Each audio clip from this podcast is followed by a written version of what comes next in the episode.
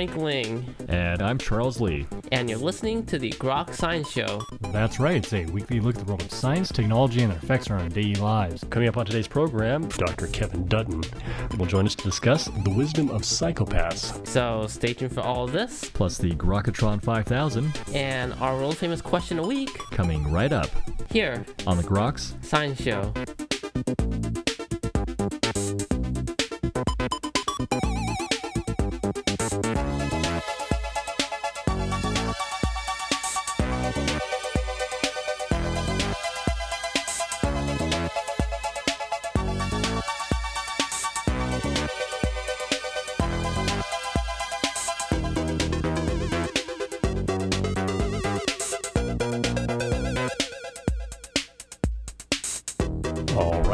Back to the Groks Science Show. Well, the term psychopath conjures images of Hannibal Lecter like characters, smoothly charismatic yet impulsively violent. Their motives and desires certainly foreign to most of us. Yet, are these traits inherent to some degree in all of us? And what positive lessons can we learn from psychopathic behavior? Well, joining us today to discuss this issue is Dr. Kevin Dutton. Dr. Dutton is a research psychologist at the Calleva Research Center for Evolution and Human Science at University of Oxford. He is author of previous works including Flipnosis, Split Second Persuasion, and his latest release entitled The Wisdom of Psychopaths What Saints, Spies, and Serial Killers Can Teach Us About Success explores this issue for a general audience. And Dr. Dutton, we're very pleased to have you today on the Grok Science Show. It's an absolute pleasure, Charles. Pleasure to be on. Certainly our pleasure. Certainly a great book, uh, The Wisdom of Psychopaths, in which you really explore uh, the behavior of psychopaths, what traits might be inherent in all of us. How did you become interested in this topic? Well, you know what, actually, Charles, I, I, I wrote the book primarily to debunk two deep-seated myths that people people have about psychopaths. Firstly, that they're either all mad or bad, and secondly, that psychopathy is an all-or-nothing affair. You're either a psychopath or you're not. Now, let me give you you and your listeners um, a, a, little analogy to perhaps make that a little clearer. Imagine that a Martian comes to Earth, right, and the first thing they do is they get a job in a medical unit dedicated to the treatment, uh, exclusively to the treatment of sun-related problems. So you've got people in there with melanomas, with sunburn, with heat stroke, with dehydration, all those bad things you get from the sun. Now, Immediately, the Martian might be forgiven for thinking the sun is bad, let's ban the sun. But of course, we know that the sun isn't bad. We know that the sun can be bad if we're exposed to it in, in, in large doses, but that actually at weaker doses, with more controlled levels of exposure, the sun doesn't just make us look better and feel better. Without it, we wouldn't be here at all.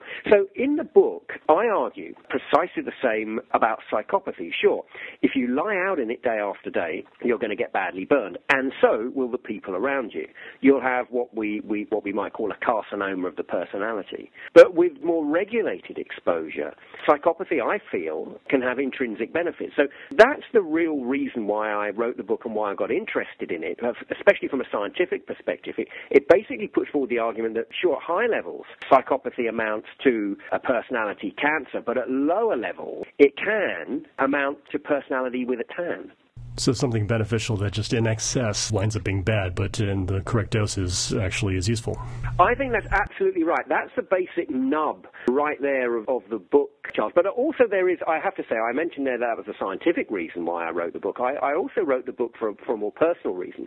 And uh, it seems crazy saying this looking back, uh, but, but actually my own father was, was a nailed down psychopath. I mean, there's no question at all about that. I mean, it, it does seem weird uh, saying that in hindsight, but, but my dad was, I mean, he wasn't violent. He was, uh, he was a market trader. He sold, not, not in the stock market, he sold uh, sorts of uh, stuff uh, to everyone in the in kind of street markets. So, and of course, one of the one of the messages, central messages of the book, is that you don't need to be violent to be a psychopath. Uh, but he was. He certainly had other characteristics. He was ruthless. He was fearless.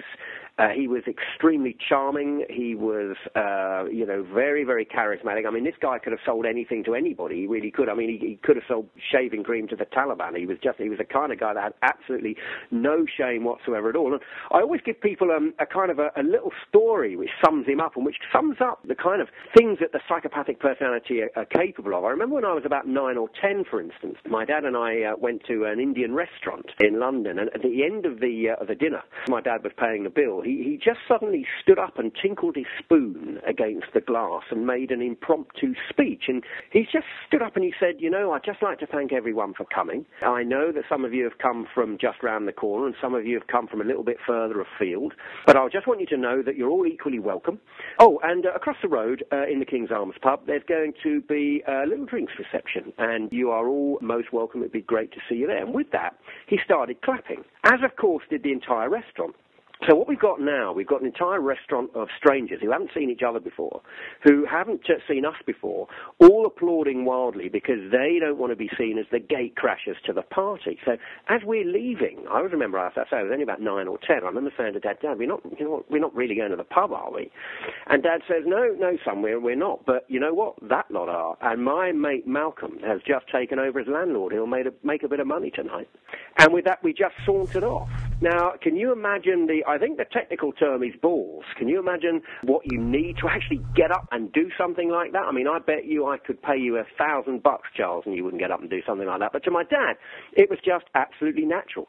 He didn't bat an eye. That was the kind of thing he did on a on a routine basis. He was immensely confident, just didn't think about the consequences, and of course that made him very charismatic he just sold stuff in, in street markets. He wasn't a, he wasn't an educated man. But that's a very interesting point. You know, when I talk about these psychopathic characteristics, so we talk about ruthlessness, fearlessness, charm, focus, mental toughness, lack of empathy and conscience, all those kinds of things. Notice I didn't say mention anything about violence, and notice I didn't mention anything about intelligence. Now here's the deal, Charles. If you if you have all those personality characteristics, and you are naturally violent and you are not very intelligent, then to be perfectly honest, my friend, your chances, your prospects aren't going to be that great at all. You're going to wind up as a low level thug or an enforcer for a criminal gang. Either way, you're going to wind up in prison pretty quickly.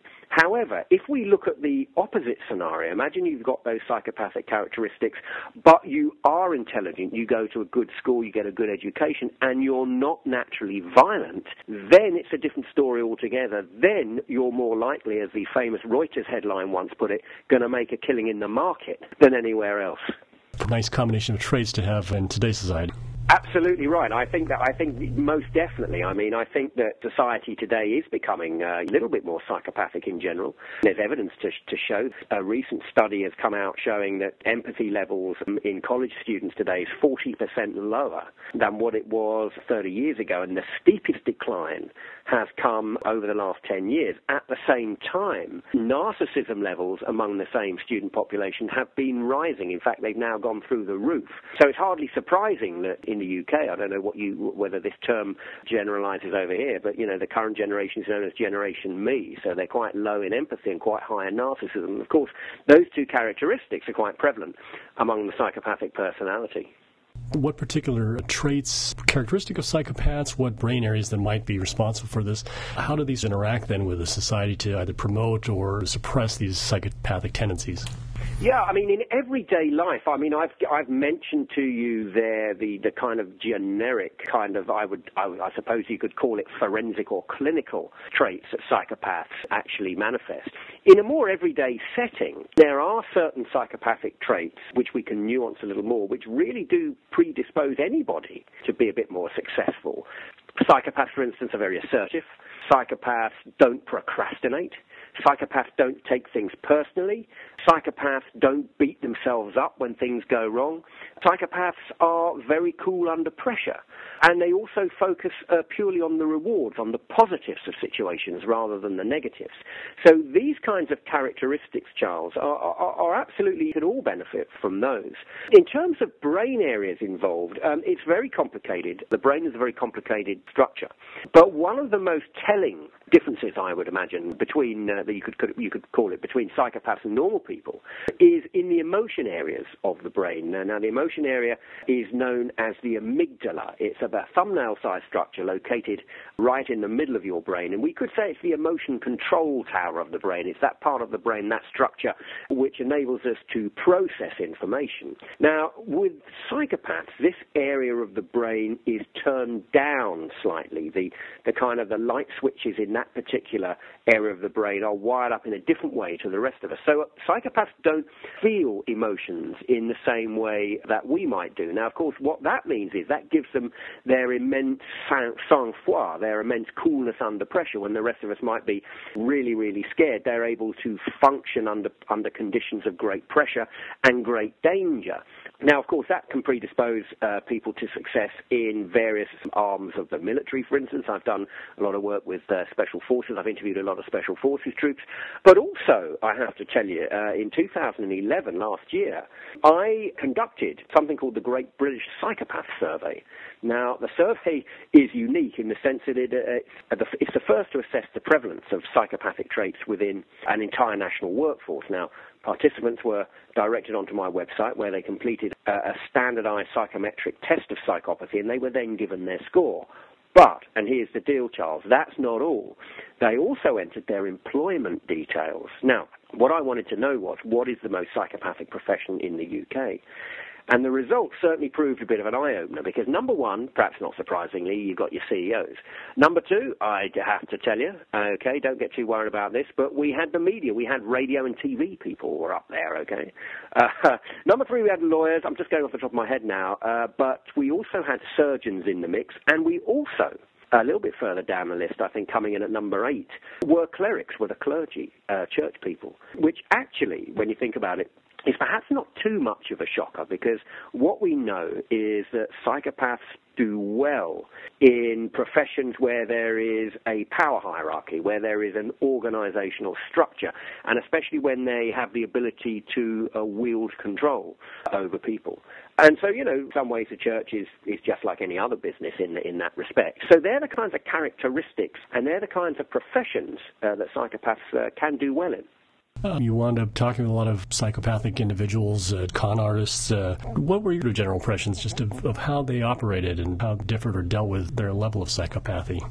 Yeah, well, uh, when you deal with, it's funny actually because when you deal with psychopaths, one of the first things that uh, that I get, and it's not just me, it's other people as well, you get a distinct impression that anything is possible. And I have to say, you often hear people who say that psychopaths are very charismatic, very magnetic personalities.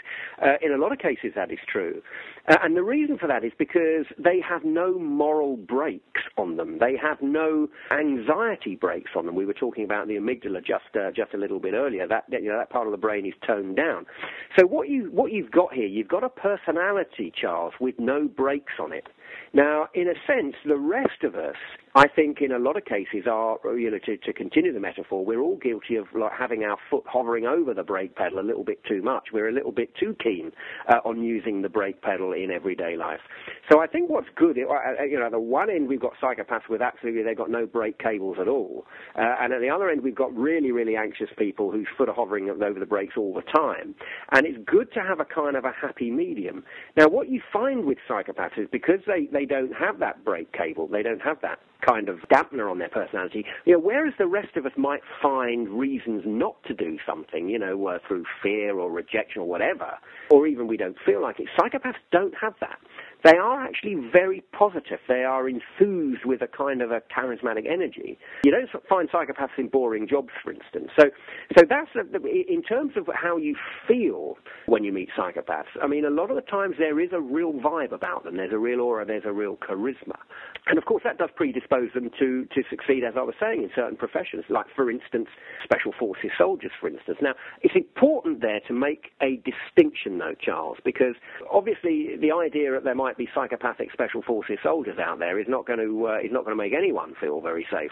But what we need to remember here, and this is this is crucial, is that coming back right back to what I said at the beginning, I wrote the book to debunk a myth that psychopathy is an all or nothing affair, that we're either psychopathic or we're not. Actually, a great analogy which I use in the book for this is that if you think of those psychopathic traits as the dials on a studio mixing desk, as the sliders on a graphic equalizer, as it were, then we start coming to something which is much more manageable, which, which, which bears a much more scientific truth. So if you imagine all those, all those traits that I was talking to you about, if you crank all of those dials up to max on the studio mixing desk, and have that as your default setting, then it doesn't take a rocket scientist to figure out where that one's going to head. You're going to uh, overload the circuit, you're going to wind up with 30 years inside.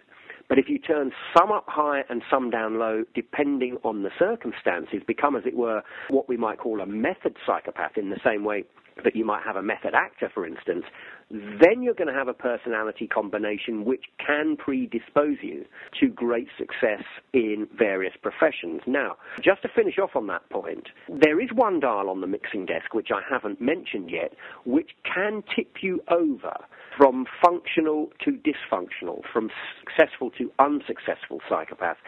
And that dial is the impulsivity dial.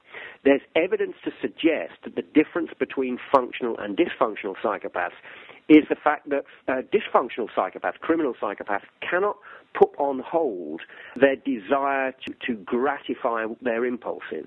They cannot work towards long term goals. Whereas the successful or functional psychopath is much more able to do that. To what extent, then, do you think an individual can mix their personality traits along this continuum of to either amplify the traits that would be beneficial or decrease those that would be deleterious? I think it's um, I, I, think it's inherently possible. In fact, I'm just bringing out a paper which will either come out later in December this year or early next year called the Psychopath Manifesto, in which it's a kind of a self-help thing in which I isolate ten psychopathic truths or commandments and show people that actually, if you adapt to your everyday life, you can actually become a little bit more successful. I'll, I'll give you an example. Most people, Charles, are uh, a little bit scared, a little bit reluctant to put in for a raise at work because, quite rightly, they're worried worried about not getting it, and they're worried about what their boss or what their employees might think of them if they don't get it. Now, remember what I was talking about psychopaths there? Psychopaths do not focus on the negatives of situations. They just do not pay attention to those. They are reward driven. They focus on the positives. So, psychopath up, folks. If you are, if you want to go for a raise, don't think about all the problems about not getting it. Just concentrate on the benefits of getting it. And of course, what that does is it makes you more confident and it makes you actually more likely to get it. So there's a number of ways in which we can we can work on uh, we can work on our psychopath muscle to make that a bit stronger and to just help us get ahead a little bit more in our everyday lives. In the book, you describe experiments with TMS, uh, transcranial magnetic stimulation, to actually get a feeling for switching some of these circuits on and off. What, what did that feel like, and what does it say to being able to do this voluntarily? yeah. Uh, well, what I did was, um, obviously, uh, I when I wrote a book on psychopaths, I, I, felt it incumbent upon me, Charles, to actually see if I could mimic psychopathic state uh, within my own head. And we have a technique called transcranial magnetic stimulation, TMS for short, which basically can enable us to turn some of those knobs and dials of, uh, of our brain either up or down to mimic various brain states. Now, we know, as I was telling you earlier, that some of the uh, brain areas that are uh, turned up or down in the psychopath, for instance, the, the amygdala, the emotion centers, we know which areas of their brains, uh, roughly speaking, differ from our own. And so using um, this, this technique called TMS, I targeted, or rather a colleague of mine targeted, these specific areas in my own brain and turn them up or down. It's, uh, it uses the brain uh, works on uh, electromagnetic chemical impulses, and so by pulsing high frequency electromagnetic uh, pulses to these various uh, areas of the brain, TMS can't penetrate deep brain structures, but what it can do, it can target areas outer level of the brain, the cerebral cortex, which has projections to the inner So we, we can modify function of the more deeper inner core areas of the brain almost a little bit by proxy by targeting the, uh, the outer areas. So by selecting these specialized areas of my brain and turning them either up or down using this electromagnetic uh, TMS, I did mimic, mimic the brain state of a psychopath. It doesn't last very long. You'll be glad to know it has actually worn off. Uh, I promise you. But it takes about 15 minutes to do. It's not very comfortable. It does feel like, you know, there's like a little tiny homunculus miner tapping away inside your head as it's going on. But you do feel different. I felt, as I described in the book, I felt like, you know, I'd had, you know, half a bottle of wine or a, a few bottles of beer, but without the attendant sluggishness. I felt a definite loosening of inhibition. I felt a definite feeling of well-being, but I didn't have any of my attendant anxieties that I kind of drag around with me. And I actually went head-to-head with a friend of mine uh, who's a special forces soldier uh, to see who was cooler in the lab, me or him. And what happened was we were first of all shown into a big room and sat in front of a big screen, wired up to various physiological responses, galvanic skin response, heart rate monitors, all that kind of stuff to test our levels of, of physiological arousal. And while we were wired up, we saw a beautiful meditative, tranquil scene of a lake and something like that. And then at a, at a moment undisclosed in time within the next minute or so, this scene completely changed and was accompanied by some really, really nauseating, hideous images of, of dismemberment and, and, and, you know, all sorts of terrible stuff like that. Also, klaxons and white noise, very, very loud. And our heart rates uh, and galvanic skin response and EEG was monitored while we were, while, while we were watching this. Now, very interestingly, as we were waiting for the horrific scene to arrive, both my physiological arousal levels and my SAS uh, Special Forces friend both were elevated. But here's the deal when we had the pictures of carnage and mayhem, mine continued to rise, but his actually started going down. Now, this guy's quite high along the psychopathic spectrum, not surprisingly for Special Forces soldiers. So it was almost as if in the heat of battle, he just tuned out. He just thought, well, this is nothing. Now, I then did exactly the same. I looked at similar images again after I'd had my psychopath makeover. And this time, I wanted to know whether I could be as cool under pressure uh, as my special forces friend. Well, it didn't quite happen, Charles. My readings, my physiological readings, went down about two thirds to what they were, but I didn't quite break the special forces level. And actually, it was all filmed this, and actually, I'm on camera saying, you know, the guy before me found this quite uh, nauseating and quite disturbing, but I'm finding it very difficult on this occasion to suppress a smile, which is actually very disturbing.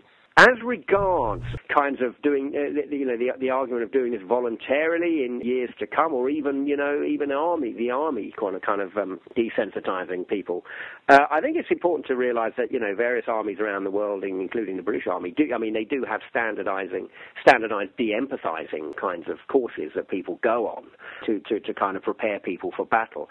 I think in terms of the long-term prospects of using electromagnetic stimulation to dampen down brain activity. The problem here is that this stuff only works for maximum about half an hour, 20 minutes to half an hour. And in the book, I actually call it a bit, a bit like an electromagnetic comb over. If you imagine the neurons in your brain as being hairs on your head, well, it's almost like kind of trying to get a, an instantly new hairstyle. You have to, you know, you can comb your hair in a different way, but it's just going to fall back in line to what it was, you know, very shortly afterwards. So in terms of using it in the long term, I think that's problematic. Both, I think, from a moral perspective uh, and also um, simply from a neurological one. We're running slightly out of time. I'm just curious if you have some final words regarding this whole issue of psychopathy and what it means in our society and for ourselves. Yeah, I think that society is, is becoming more psychopathic. I think one of the interesting things is, um, you know, people have said to me, well, you know, should we, do you think it's right because psychopaths, you know, cause a heck of a lot of trouble? And there's no doubt that they do, and I'm certainly not glamorizing it or excusing their behavior or, in fact, denying that they do cause a lot of trouble. They do. People with those dials on the mixing desk turned all the way up to max, those guys, what I call hole-in-one psychopaths, to use an, yet another analogy from golf, uh, these guys are way, way ahead at the top of the leaderboard, and they do cause uh, a lot of pain and a lot of heartache and a lot of trouble for society in general. Sometimes people ask me, well, do you think it's good to eradicate psychopathy altogether from society? I don't think that's a good thing, actually. I think that there are certain levels at which psychopathic traits are actually quite useful, as I said, and that's the, that's the nub of the book. I'll give you an example. A recent study looking at the personality profiles of so-called hero populations, those who work in law enforcement, the military, and the rescue services, for instance, shows that certain psychopathic traits, such as fearlessness, coolness under pressure, and social dominance, are actually higher in these guys than they are in uh, in the general population at large. Which you know, if you get rid of you know all psychopathic uh, personality characteristics, you know, then you, we might not have great soldiers. We might not have great people that work in um, in the ambulance service, in the rescue services, in the police force, for instance. What I think we can do, it's important to, to, to realise that you know these are on a spectrum. These characteristics are the dials on a mixing desk. And I think it's important that we don't throw the baby out with the bathwater and, and, and switch the entire mixing desk off rather than maybe just twiddling, uh, in some people, some of those dials down a little bit lower.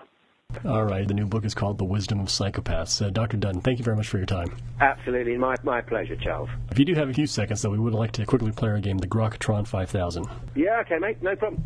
All right, it's time to play the game, the Grokatron 5000. It was our supercomputer, formerly known as Deep Blue.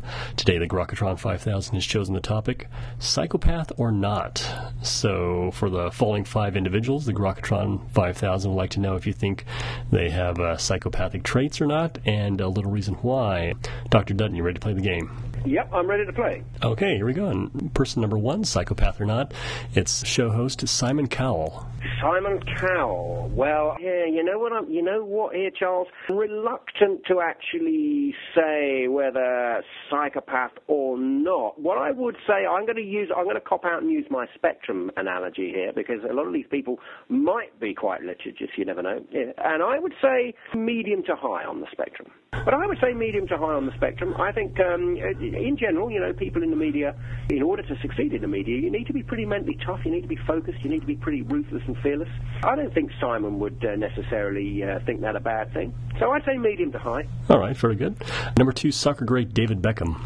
Oh, David Beckham, probably medium to low, actually. I think there's a lot of empathy with David Beckham. And uh, although when you look at um, when you look at sports people, you know, to be a great sports person, you do need certain psychopathic characteristics such as focus, mental toughness, that kind of thing. I think what would probably let David down would be the conscience, empathy kind of thing. I think he's probably pretty high on those. So I would say medium to low for Dave.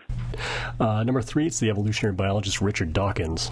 Oh, well, Richard Dawkins. Well, I know Richard Dawkins because he's in Oxford with me. Mm-hmm. So um, I would say, again, mentally tough, very focused, listen argument, pretty fearless. So again, I'd say pretty high on the spectrum. But Richard, um, you know, as, as, I say, he, he doesn't lack a conscience, or he doesn't. He, he's got a lot of empathy. He's a he's a pretty warm guy. So I'd say I'd say about medium. I'd say about rest of the you know general population average there. All right, number four, it's uh, Russell Brand. Russell Brand, I think, would probably be quite low. I think actually Russell Brand has a lot of empathy, quite a warm, feeling kind of guy. I don't think he's too ruthless. I don't think he's too fearless either. So I would probably put Russell lowish. All right, and finally, number five, it's uh, your Prime Minister, David Cameron. David Cameron, well, that's a difficult one because David Cameron's a difficult one. All I can say, I'm going to, you know what I'm going to say? I'm going to say probably medium. And the reason I'm going to say that is because uh, psychopathic characteristics in politics are actually quite useful. I mean, if you think about what politicians have to do, they have to make very tough decisions under pressure. They have to face all manner of threats, say from rogue nation dictators and states to, you know, something you've got going over on the East Coast of the States at the moment, you know, um, uh, natural disasters and and stuff like that. They have to be very good at presenting themselves. They have to be very uh, confident to run for office in the first place. So I think all politicians would be pretty high on that kind of thing. I think, I happen to think David Cameron's a quite a reasonable kind of chap. So to be honest, I'll go medium. Just, just, just enough to save my skin and not get sued. Very good. that was my own self-interest. My own self-interest. All right. Well, we do want to thank you for sticking around, playing our game, and again talking about uh, your fascinating new book, "The Wisdom of Psychopaths: What Saints, Spies, and Serial Killers Can Teach Us About Success." Uh, Dr. Dutton, thank you very much for your time. Been an absolute pleasure, Charles. Thanks very much for having me on. And that's all for this week's edition of the Grok Science Show. Make sure you tune in next week for more from the world of science and technology. If you'd like to contact us here, you can email us at science at groks.net. For Grok Science, I'm Frank Ling. And I'm Charles Lee. Make sure you also see us on the web at www.groks.net. Have a great afternoon and keep on grokking.